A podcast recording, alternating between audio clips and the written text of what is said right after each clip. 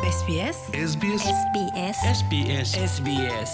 SBS Malayalam ഇന്നത്തെ വാർത്ത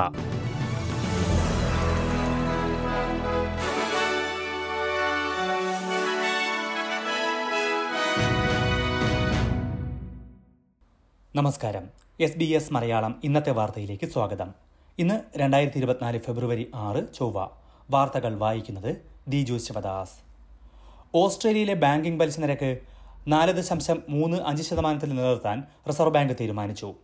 നാണയപ്പെരുപ്പം കുറഞ്ഞതിന് പിന്നാലെയാണ് പലിശ നിരക്ക് മാറ്റമില്ലാതെ നിലനിർത്തിയത് പലിശ നിരക്ക് മാറ്റാൻ സാധ്യതയില്ലെന്ന് മിക്ക സാമ്പത്തിക വിദഗ്ധരും പ്രവചിച്ചിരുന്നു ഈ വർഷം പലിശ കുറയ്ക്കാൻ സാധ്യതയുണ്ട് എന്നാണ് ഇതുവരെയുള്ള പ്രവചനമെങ്കിലും അക്കാര്യം സ്ഥിരീകരിക്കാൻ reserve bank governor Michele Bullock തയ്യാറായില്ല മാത്രമല്ല നാണയപ്പെരുപ്പം ഇപ്പോഴും പ്രതീക്ഷിത്ര താഴേക്ക് വന്നിട്ടില്ലെന്നും വേണ്ടി വന്നാൽ ഇനിയും ഒരു പലിശ നിരക്ക് വർധനവ് തള്ളിക്കളയേണ്ടതില്ലെന്നും മിഷേൽ ബുള്ളക് പറഞ്ഞു പലിശ നിരക്കിനേക്കാൾ കൂടുതൽ പേരെ ബാധിക്കുന്ന വിഷയം നാണയപ്പെരുപ്പ വർധനവാണെന്നും അത് നിയന്ത്രിക്കാനാണ് റിസർവ് ബാങ്ക് മുഖ്യപരിഗണന നൽകുന്നതെന്നും ഗവർണർ വ്യക്തമാക്കി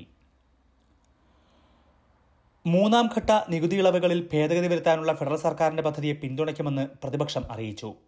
ഉയർന്ന വരുമാനക്കാർക്ക് ഒൻപതിനായിരം ഡോളർ വരെ നികുതി ഇളവ് നൽകാനുള്ള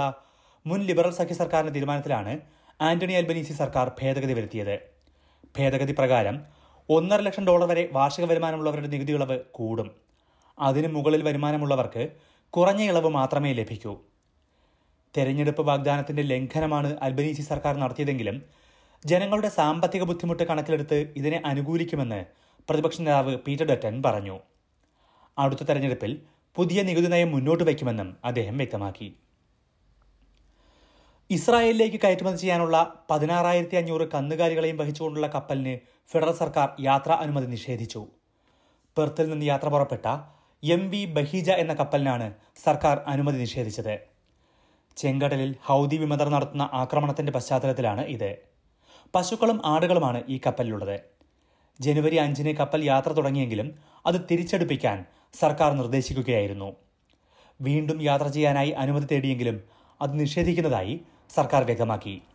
എന്നാൽ കപ്പലിലുള്ള കന്നുകാലികളെ എന്തു ചെയ്യുമെന്ന കാര്യം ഇതുവരെയും വ്യക്തമല്ല സിഡ്നിയിൽ വിവിധ കടകളിൽ നിന്നായി പോലീസ് ഒരു മില്യണിലേറെ ഡോളറിന്റെ ഇ സിഗരറ്റുകൾ പിടിച്ചെടുത്തു കടകളിലെ രഹസ്യമുറികളിലും ചുമരുകൾക്കുള്ളിലെ രഹസ്യ അറകളിലുമൊക്കെ ഒളിപ്പിച്ചിരുന്ന ഇ സിഗരറ്റുകളാണ് പിടിച്ചെടുത്തത് തെക്കു കിഴക്കൻ സിഡ്നിയിലെ അറുപതോളം കടകളിൽ നിന്നാണ് ഇത് പതിനെട്ട് വയസ്സിൽ താഴെയുള്ളവർക്ക് നിക്കോട്ടിൻ അടങ്ങിയിട്ടുള്ള ഇ സിഗരറ്റുകൾ വിൽക്കുന്നത് സംസ്ഥാനത്ത് നിരോധിച്ചിട്ടുണ്ട് സ്കൂൾ കുട്ടികളിലെ ഇവയുടെ ഉപയോഗം കൂടുന്നു എന്ന് കണ്ടതിനെ തുടർന്നാണ് ഇത്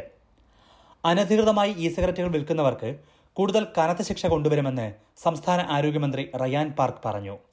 രാജ്യത്തേക്ക് ഇ സിഗരറ്റുകൾ കൊണ്ടുവരുന്നതിന് മാർച്ച് മുതൽ നിരോധനം നിലവിൽ വരുന്നുണ്ട് മെഡിക്കെയർ സേവനത്തിന്റെ നാൽപ്പതാം വർഷം ആഘോഷിക്കാനായി പ്രത്യേക മെഡിക്കെയർ കാർഡുകൾ പുറത്തിറക്കി കഴിഞ്ഞ വ്യാഴാഴ്ചയാണ് മെഡിക്കെയർ സേവനം തുടങ്ങിയിട്ട് നാൽപ്പത് വർഷം പൂർത്തിയായത് ആയിരത്തി തൊള്ളായിരത്തി എഴുപത്തി അഞ്ചിൽ വിറ്റ്ലം സർക്കാരിന്റെ കാലത്ത് മെഡി ബാങ്ക് എന്ന പേരിൽ സാർവത്രിക ആരോഗ്യപരിചരണ സംവിധാനം തുടങ്ങിയെങ്കിലും എൺപത്തിനാലിലാണ് മെഡി കെയറിന് ഔദ്യോഗിക തുടക്കമായത് മെഡി കെയറിന്റെ ചരിത്രം വിശദീകരിക്കുന്ന ഒരു വെബ്സൈറ്റും നാൽപ്പതാം വാർഷികത്തിന്റെ ഭാഗമായി തുടങ്ങിയിട്ടുണ്ട് മെഡിക്കെയർ സംവിധാനം കൂടുതൽ സജീവമാക്കുന്നത് അടുത്ത തെരഞ്ഞെടുപ്പിലും പ്രധാന അജണ്ടയായി കൊണ്ടുവരുമെന്ന് പ്രധാനമന്ത്രി ആന്റണി അൽബനീസി പറഞ്ഞു എസ് ബി എസ് മലയാളം ഇന്നത്തെ വാർത്ത ഇവിടെ പൂർണ്ണമാകുന്നു അടുത്ത വാർത്താ ബുള്ളറ്റിൻ നാളെ വൈകിട്ട് അഞ്ചു മണിക്ക് കേൾക്കാം ഇന്നത്തെ വാർത്ത വായിച്ചത് Diju Sivadas SBS SBS SBS SBS SBS SBS Malayalam ഇന്നത്തെ വാർത്ത